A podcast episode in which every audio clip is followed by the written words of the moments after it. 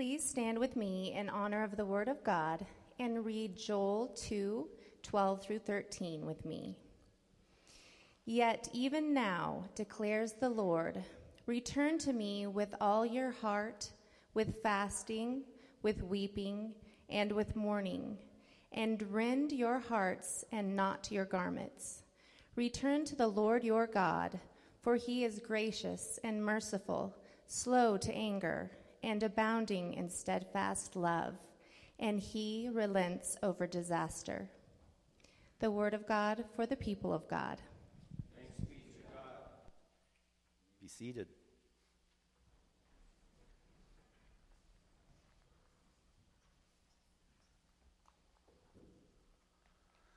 I'm glad you're here this morning, celebrating with us the Lord Jesus Christ. Amen. Amen.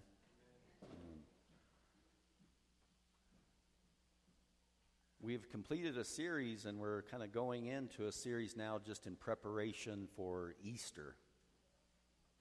It's good to prepare our hearts for things. It's good to celebrate seasons in the church calendar. What I mean by that is, like, for instance, getting ready for Christmas and celebrating Advent. And when you soak in the scriptures leading up to that time, the birth of Christ reaches all kinds of new depths in your heart. And every year that we celebrate the resurrection of Jesus Christ, when we prepare our hearts and we spend time refocusing um, our energy and time on things of God, then during that time when Easter gets here and we celebrate the resurrection of Jesus Christ, it's able to penetrate different layers into our heart. And this is similar to what um, the prophets did. They reminded people of the covenant promises of God. They reminded them of the habits of the heart that they should have year round. But there were these times of emphasis and there were these times of calling to a repentance and a return to the Lord. And in soaking in these times, they were able to really just turn and redirect everything that they should have been doing all year long. Maybe they had slipped away from it. And for Israel, a lot of times it was years and years and years and generations upon generations where they had gotten out of the habits that the Lord instilled in them to remember and refocus the things of God. So today we're looking at this passage from Joel and this prophet Joel specifically about the habit of the heart of repentance. That a call to return and repentance isn't just something that we do one time or because this last month we had a really bad month and really acted horribly and now we need to repent and return to God. It's a habit of the heart. Repentance is something that we have tried to teach here through confession, can be every day. And every Sunday as a congregation, we come here and we confess our sins and our need of God's forgiveness in our life as a body, as a church. And when we have this habit in our hearts, it keeps us in the place where God can minister to us and forgive us and lead us into his paths. It's like closing a door that's hindering us from moving on with God so that we can move forward with God. So, Joel, he's saying this scripture, yet even now, saying it's from the Lord, this word from the Lord declares the Lord, return to me with all your heart, with fasting, weeping, mourning, like turn to the Lord with all your heart. And then he says, rend your hearts, not your garments. See, Israel had gotten used to doing things in an outward way. They had gotten used to one of the things when they really realized their sin or grief or a great fall for a person or within the nation, they would rip their garment, they would tear it. And garments were very precious, very valuable. You didn't have just tons of clothing. A lot of times you had one and one spare, so to rip it was uh, a major um, act of mourning, of grief, of, of the sin of in your life or in the sin of your people, of a nation. But Joel is exhorting don't just rent an outward, don't just do an outward sign, rend your hearts and not your garment. Like God wants to do something inside of you. And then he gives these reasons why. Return to the Lord your God, for he is. Here's the reasons we can return and repent while we're drawn to a life of repentance because of who God is. This is what we want to look at who God is. He's these four adjectives. He's gracious, he's merciful, he's slow to anger and abounding in steadfast love. And he relents over disaster. That means he wants to forgive. So let's look a little bit at Joel and then move into these aspects. Joel, all we know about him was he was the son of Pethuel. Uh, we don't really know much about him, but his name means Yahweh is God. So the prophet's name in themselves meant something to the nation. It was their message. Their name was their message. Yahweh is God. This would draw them to Exodus and, and when God's beginning to describe himself uh, to Moses. Uh, in the time with Moses, he says, when, when Moses says in Exodus 3 13 through 15, If I come to Israel and say to them, The God of your fathers has sent to me, and they ask me, What is his name? What shall I say to them? God said to Moses, I am who I am. And he said, Say to this people, I am has sent me to you. This profound, like no other God would describe who he is and his name this way and, and, and Hebrew scholars and rabbis are still digging and coming in with, like, what does this mean? You know, what is the meaning of this? The all existing one. We sing about the perfect one today, the, the perfect one who was and is and who is going to be in the future. And we were actually singing about that, that, that I am. He's the all existing one. Uh, as far back in the past as you want to go, he, he is. And if you want to be in the present, He is. And if you want to go as far as the future as you ever could go, He is. He's the all existing one. This profound trying to grasp who God is. That's, that's Joel's name. He is Yahweh as God. And that's what this scripture goes on. Say to this people, the Lord, the God, Adonai Yahweh is God. Like this, this Yahweh name of God is who he is. And that's what Joel was. He was a reminder of who God is. And he said, This is my name forever. He told them in Exodus, and thus I am to be remembered throughout all generations. And that's what prophets were doing. They were reminding the people of who God is because you know what?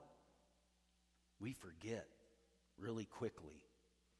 Um, we had a, a, beautiful conference, and, and we were getting back, and we were in the prayer room, and we are just praying and kind of sharing some things that we got out of the conference. And uh, Karen was flipping through her notes and was like, wow, do you remember this? And, you know, because we had already, it's good to have notes sometimes because you, it, the, there's real profound things and you forget pretty quickly, but it's good to talk about them and rehash them and process them and remind ourselves of them. And this is what the prophets did. So you think, well, Joel is saying, repent and return to the Lord because there's been this national calamity.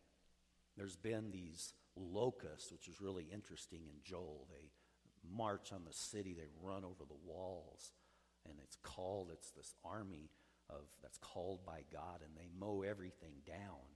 Most scholars believe there was a, uh, a time of actual plague of locusts that did mow everything down. There was these locusts that came through, they ate everything green. Then they mowed the stubble down, and then another wave came through and mowed down anything else that was. It was devastating, and you begin to wonder where are we going to get our food? Where's the next harvest going to come from? Uh, you, you, know, you begin to see this tragedy, but then Joel begins to describe this uh, army as not just the locust, but an actual army. And we know that Israel, uh, in their sin and just hundreds and hundreds of years of neglecting the Lord, the Lord had brought judgment upon them. So the northern tribes of Israel were invaded by the Assyrians around 722, and they were all taken into captivity, but Judah survived for another 150 plus years down there until God sent this locust in this army. It was his calling due to to trying to get them to return to Him. They just weren't. They were just going astray. And, and God brings this judgment, this day of the Lord, a prerequisite, a pre, prequel to the final day of the Lord, but a day of judgment. This is what Joel's talking about. Joel mentions five times the day of the Lord. And, uh, and all the other prophets combined, there's about 13 mentions of this day of the Lord, this time when God would bring judgment. And it sounds really devastating. But this judgment is brought so that they will turn again to the Lord, that they will remember the Lord, that they will come back to the Lord, whose steadfast love is doing this. That's why God is doing this out of his steadfast love. He says, I'm going to bless you no matter what, but I can't bless this sin, so I've got to turn it around so I can bless you. And he sends in the Babylonians, and they completely devastate all of Jerusalem and the southern kingdom and march them out in waves. And this is when Daniel and his three friends, the noble elite, are taking in into Babylon too, into captivity. And they're drawn away, and the people of Israel cry in the psalm by the rivers of Babylon. They weep. And God promises through Joel a time of restoration. And he's beginning it here in this verse. He's beginning to say to them, Return to the Lord. Yet even now, declares the Lord, return to me with all your heart, with fasting and weeping and with mourning, and rend your hearts and not your garments. Return to the Lord your God, for he is gracious and merciful, slow to anger, abounding in steadfast love, and he will relent over this disaster. He will restore, he will renew these things. And this is the season we're in to ponder, to meditate on the habits of the heart. What priorities, what rhythms are we out of with God? What practices and disciplines did we have that we've slipped and faded away from and that we can return to? And that's what Joel and the prophets did. They took people and they actually reminded them of the promises of God. One thing that helped me was uh, a minister. He said prophets were covenant enforcers. They were covenant enforcers. They were coming in, and Joel's coming in and saying, This is the covenant that you live under. This is his name is, is Yahweh, is God, right? Joel. You know, so he's reminding him of who God is, but he's reminding him of God, who he is, his promises, what his promises are. And like he's gonna do this. He's he's gotta bless you because we're we're children of God. We're children in, born in Abraham. We're born in this this life of faith, and he's got to bless us. So all of this suffering has to be due to his steadfast love so he can bless us. So he can get to that blessing of blessing us and blessing all nations through us. They're, they're covenant enforcers. They're reminding uh, the people of God to turn back, not just to a brief time of repentance, not just a one time prayer, but to a habit of the heart of repentance, of turning to God. I've been listening to some N.T. Wright during the uh, Lenten season his uh, weekly devotional, and he says this Joel and the prophets turn us back to the promises in the covenants, turn us back to a heart depth of repentance, to turn us away from what's getting in the way of God moving in our life. That's what he's doing right now. He's working in us. Even now, declares the Lord, return to me with all your heart. Rend your heart, not your garments. So Joel is working in this nation, and he's saying not only is there a final day of judgment, which Joel is saying is coming, there is a final day when God will judge all things and bring his justice upon all of the earth, and every human will stand and give his account before God. This day of the Lord is this final day of judgment. But he's like saying, right now we're going through the day of the Lord. We're going through a day of the Lord. And right now, our way out is to live a life of repentance before a God who is gracious and merciful, and his steadfast love knows no end. So, for a people whom God is bringing judgment on, he is also doing it for the purpose to bring deliverance and blessing upon. It's a day when His presence will return and come and bring healing in our land. Joel and the prophets did this.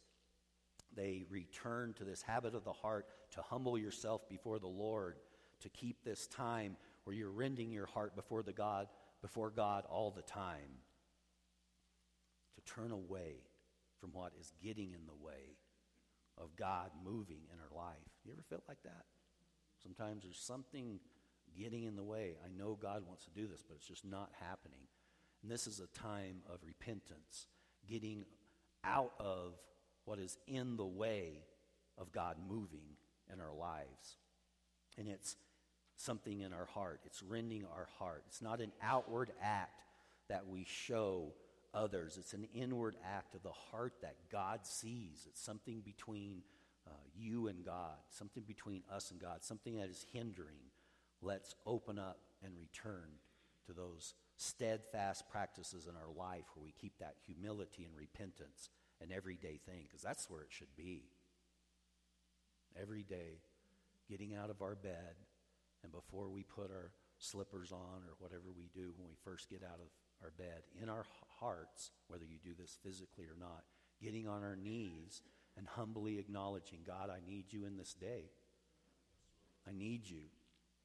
And when we live a life, a habit of that life, of dependence upon God, of humility before God, then when God wants to do something and His timing is there, we're open and ready, and there's nothing in the way.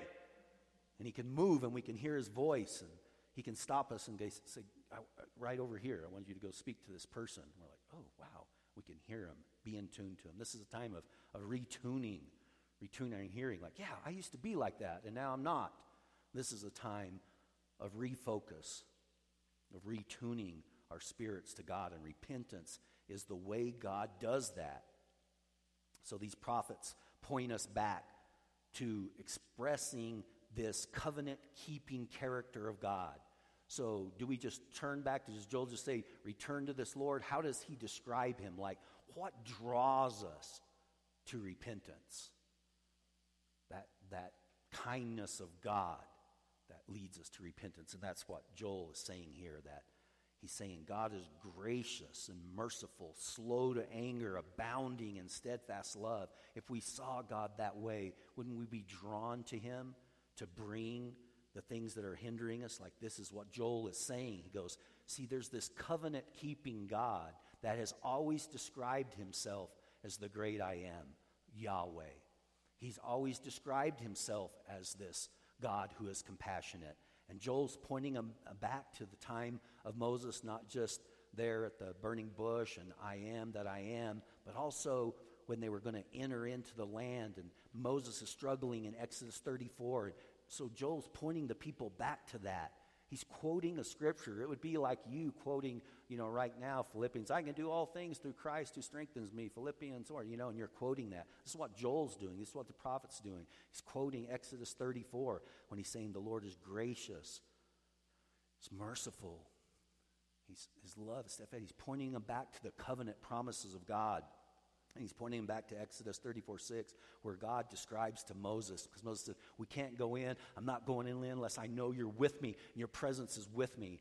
And he said, Well, you can't see my face. No man can see my face and live. So I'll put you in this cleft of the rock. I'll cover you. I'll pass by over you. We sing of this song of being in the cleft of the rock and God's glory passing by Moses. And he comes to him and he proclaims his name. God proclaims again a further kind of like development and re- revelation of I am that I am and, and, and Yahweh and Adonai. That's who he is. And he, he says as he passes by and he proclaims who he is, this is God's explanation. He says, The Lord, the Lord, a God merciful and gracious, slow to anger, abounding in steadfast love and faithfulness. This is who I am. Moses, and he goes, We can go in. Let's go do anything that you call us to do, we can do it. You got us. You got our forward, you got our back, you got our sides. You are the God who is gracious and merciful. Even if we keep messing up, you're going to just keep moving us forward. You're a God who's gracious and compassionate, full of mercy and faithfulness. In our unfaithfulness, you're going to be faithful. No matter what, we're going to make it because Moses had already stumbled. He knew, like, we're not going to make it based on me. We're not going to make it based on these people that turn to a calf when I go up on a mount. We're not going to make it. And God's saying, You're going to make it because of who I am, not because who you are. And this is the gospel. This is what Joel is telling the people. You will make it because of who God is, His love, who He is, not who you are.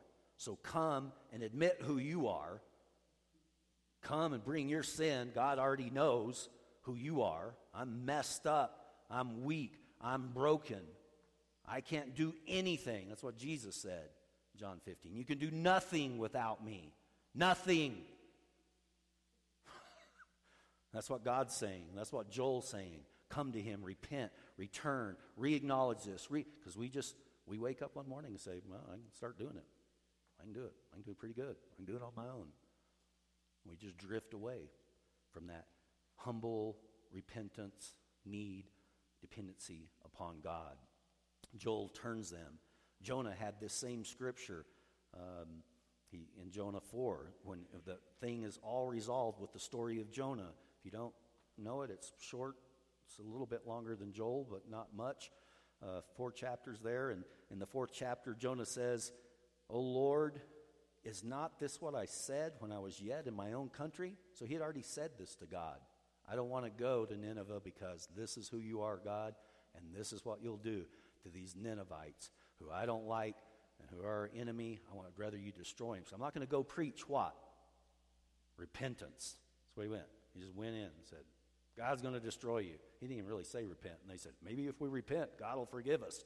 I mean, Jonah just said, He's going to destroy you. Your day of the Lord is now. That's all he said. And the king and all the country goes, Oh my gosh, this is God. Maybe we can repent. And so Jonah's upset about that. Jonah didn't like his enemies. He was waiting for the day they would be destroyed. And, and then so he's praying here, and he mentions the same scripture back to Exodus. So these prophets did that. He says, Oh Lord, it's not what I said when I was in my country. This is why I made haste to flee to Tarshish. This is why I ran away. For I knew that you are a gracious God and merciful and slow to anger and abounding in steadfast love and relenting on disaster. I knew if I went there and said, He's going to destroy you, and I knew if they turned in the slightest way, you would, your love would even forgive these people for hundreds of years that have lived in this evil way. I knew it.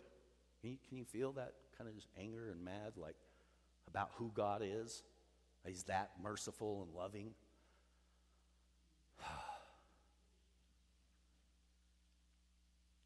this is a reminder. He's saying about, Joel is saying about who God is. His steadfast love and mercy is new every morning. Remember the lamentations of Jeremiah the prophet? Remember in the middle of this lament of chewing gravel and kind of the, if you want to lament during uh, uh, Lent, uh, read Lamentations because it's a lament. It's a mourning. It's a rending of the heart of a person whose heart is just devastated before God.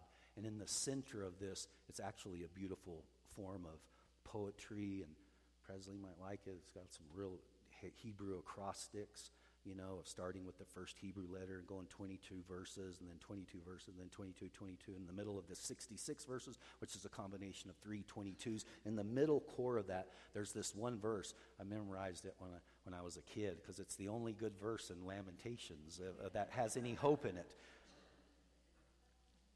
The steadfast love of the Lord never ceases. His mercies never come to an end. They are new every morning. Great is thy faithfulness. No matter what, God, Exodus 34 that you proclaimed back in that day of who you are is who you are. And that will never change. You're going to restore. You're going to renew. Eventually, we just we need to just fall down and admit that how much we need you. Well, during our conference, I'll share a story of, um, of one of the preachers there of the gospel, Alan Wright. And our title of our conference was What is Missing? And so in each uh, sermon, each story, each proclamation of the gospel. It was what's, what is missing. And so in Peter, Alan Wright looked at what was missing in Peter. And he looked at the story of Peter. And we know Peter, who he was. Uh, Matthew 23 says, Though they all fall away because of you, I will never fall away. Even if I must die with you, I will not deny you. And then Jesus says, Before this day's over, you're going to deny me three times. Peter, you don't know yourself. But, but wasn't he committed? Wasn't he on a high? Wasn't he on a roll of how confident he was in himself? I mean, man, I've said things like that. Yeah, other people might fall away. I'm never going to fall away. I'm sure, man, he's I'm just strong in God and he's moving in my life. And like Peter's like, I'm, I'm going to die with you. And then uh, Luke kind of brings out, I'll go both to prison and to death with you, Jesus. Whatever it takes. I'll go to prison. They can throw us in prison. I'll go with you, Jesus. I'm never going to leave you. I'm never going to deny you. This, this confidence in his, his love for Jesus. Just think, he loved him so much. He loved him more than all the rest. That's what Peter said. They'll all fall. I don't care if they all, I don't care if they don't love you. I will always love you. And then Luke brings out some more details where Jesus says to him, Simon, Simon, behold, Satan has demanded to sift you like wheat. Luke 21, 31 through 34. But I prayed for you that your faith may not fail. And when you have turned again, so what, this is what Joel is saying. When you return, when you turn again back to God, this is who you'll find waiting for you. A God who's gracious, who's merciful, whose compassion knows no end, who's faithful. Turn back to him. Jesus is saying, you're going to deny me, but you're going to return. When you return, not if you return, when you have turned again, strengthen your brothers. And of course, Peter, Peter goes, I'm never going to do that. I don't know what you're talking about. I'm going to go to prison and death with you. Uh, just not, you know. Jesus said, I tell you, Peter, before the rooster crows this day. Can you imagine being that strong, you know, at the beginning of a day and then Jesus, like, before this day's over, before the next day begins, before the cock crows, you'll deny me three times, even that you know me. I don't even know him. I don't even know what you're talking about around a fire. And then Jesus comes after the resurrection, builds a fire, brings Peter back around a fire, and he says, Peter, do you love me more than these? Do you agape? Do you have a divine love for me more than these? And all Peter can do is drop his head and say, You know, I phileo love you like a brother. Then he asks him again. There's no doubt about three denials and three confessions here. With all the, the guys around, maybe not all, but a good group of them. Peter, do you love me? Do you agape? Do you divinely love me with the love that God has? Peter can just say, I phileo, love you. I brotherly love you, Jesus. And then the third time when he asked him, it says Peter was grieved in his heart. It rended his heart, not his garment. It rended his heart. And it took him back to where when Jesus saw him, Luke brings this out. Jesus and Peter went out and wept bitterly. He just looked at Jesus and he knew what he had done when the cock crowed. He goes, Oh my gosh, I just did what Jesus said I would do. And he went out and wept bitterly. That was the beginning of his repentance. But now Jesus was just bringing him around what repentance is. He's bringing him around and he says, You know all things, Jesus. You know Because the last time Jesus says, Well, do you phileo love me? And Peter goes, Yes, Lord, you know all things. I phileo love you. And he says, Feed my sheep. Now you're ready. What was missing in Peter? What do you think about that? What was missing in him? And what Alan Wright brought out was that what was missing was how much he was beloved by Jesus, not how much he loved Jesus. You know, that confidence was in how much he loved Jesus. But can we ever be like God loves us?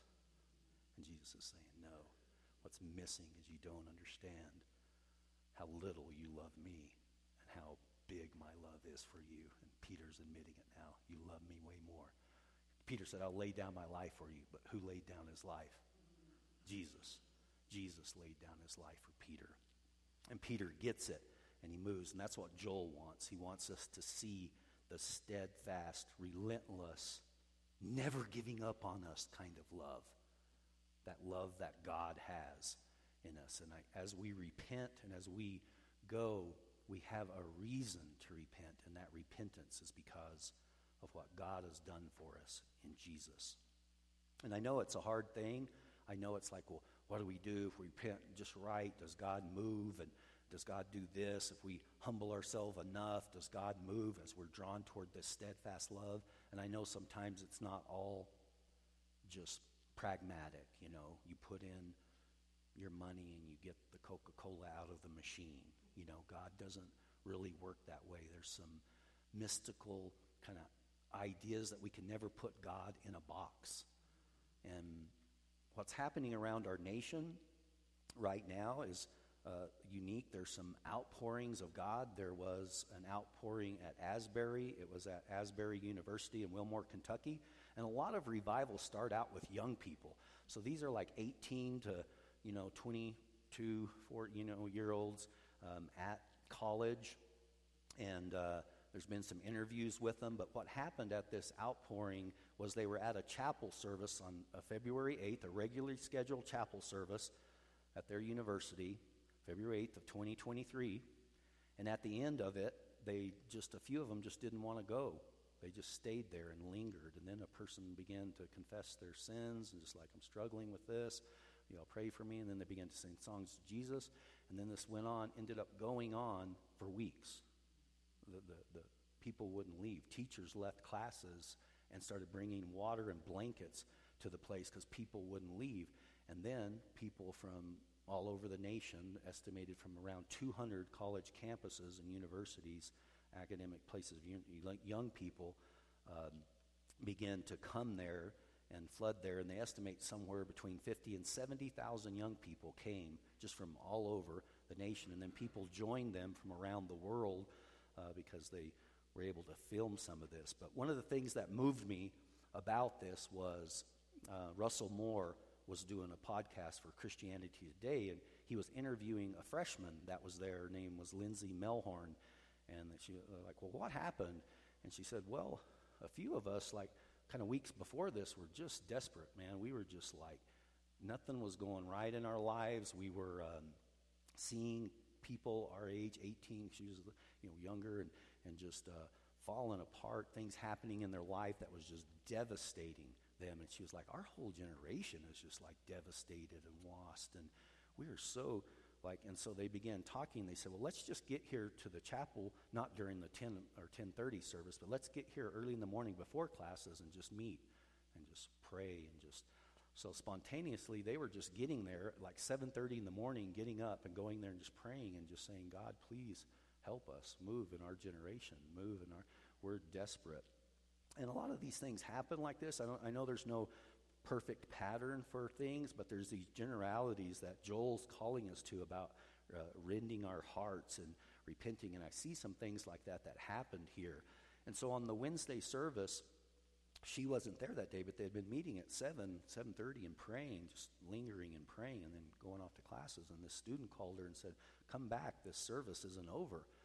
And, and, and people are just staying here and singing and praying.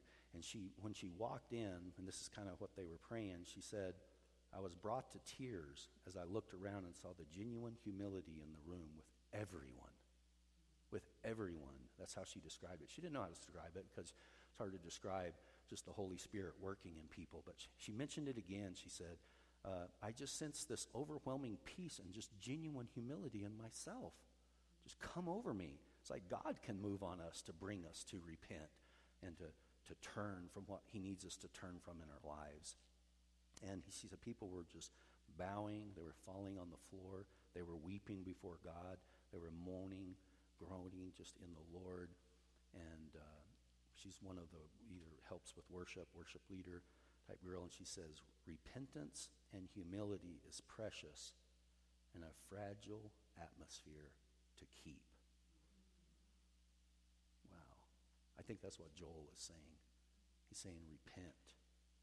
Return to the Lord with all your heart. Rend your hearts, not your garments, and come to this God who is full of mercy. He will forgive you. He's about forgiveness. And I think as we experience the forgiveness of God, I would say the application to take out of this time and this season with the Lord is may we go out and be more like God and be more merciful and forgiving. And when I think about what God taught us through his son Jesus Christ in the Lord's Prayer, he says to forgive us our debts as we have forgiven our debtors. And I think of God's mercy, his outpouring on us. I think of Jesus saying for us to pray this. Pray this all the time. Pray this. Mean it in your heart.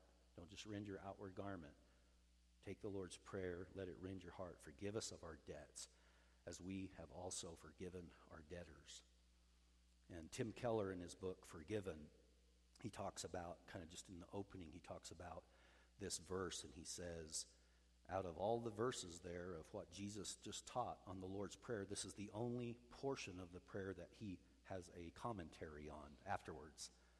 You know, all of the other things, like kingdom come, my will be done, give us a day our daily bread, he didn't say. But after that, in Matthew 6 14, he goes back to the forgiveness, this point of how important forgiveness is. And he says, for it in Matthew 6, 14 through 15, Jesus goes on to say, For if you forgive others their trespasses, your heavenly Father will also forgive you. But if you do not forgive others their trespasses, neither will your Father forgive you your trespasses. So Jesus is emphasizing, teaching that portion of the Lord's Prayer and saying how important it is. So as we rend our hearts and as we come before the Lord during the season in preparation for the great day of the cross, the Holy Week, and the day of his resurrection, we begin to rend our hearts and we begin to experience the steadfast love of God and the God whose mercies are new every morning in our life and his great forgiveness. And let that transform each and every one of us to go out and show and display that same kind of mercy upon our friends, neighbors, family, co workers, and even our Ninevites, you know, even our enemies. May we pour out the mercy. Say, God's steadfast love and mercy never ends. If you repent, turn, and believe in the gospel, you will be saved. And let us go out and preach this. Amen. Amen.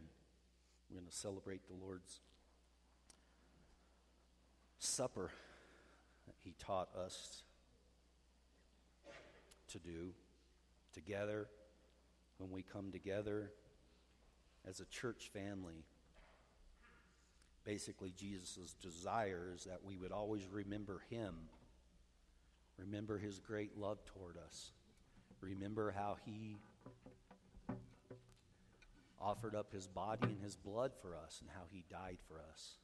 He said, Remember my death until I come. And we're still doing it. And we will until he returns. Exactly what the word says. In the night that Jesus was betrayed, he took bread and he gave thanks to the Father for it. Thank you, Father. In the midst of Judas's betrayal, I know that nothing will hinder your plan. You're a God of steadfast love, and you desire to forgive your people, the ones chosen by you to be in your fold, in the sheepfold. And I'm doing your will, submitted to your will. And I offer up my body for this people, Jesus says. Jesus says, This is my body given for you. Take and eat of it. Do this in remembrance of me. Let us partake together of the bread.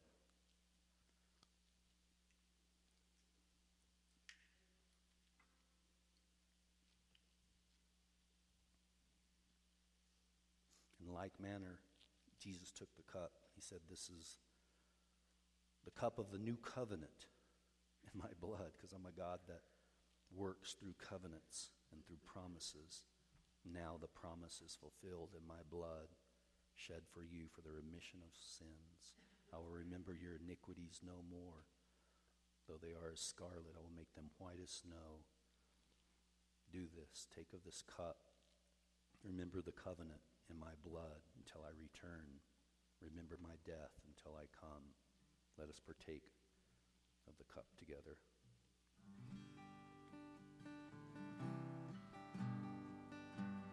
Thank you, gracious Father, for the gift of your Son, Jesus Christ, for his shed blood, for his broken body. Help us to worship you.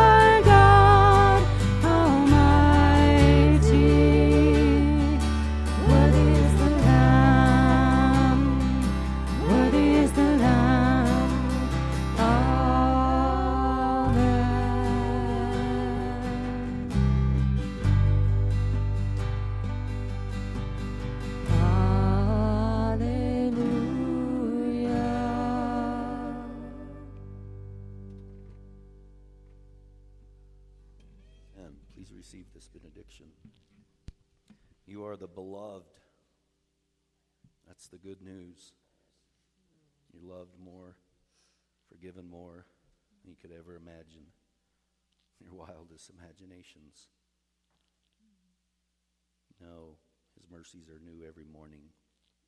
Great is his faithfulness. He's going with you to bring light into a dark world. Go and be that light in Jesus' name. Amen. Amen. Love one another.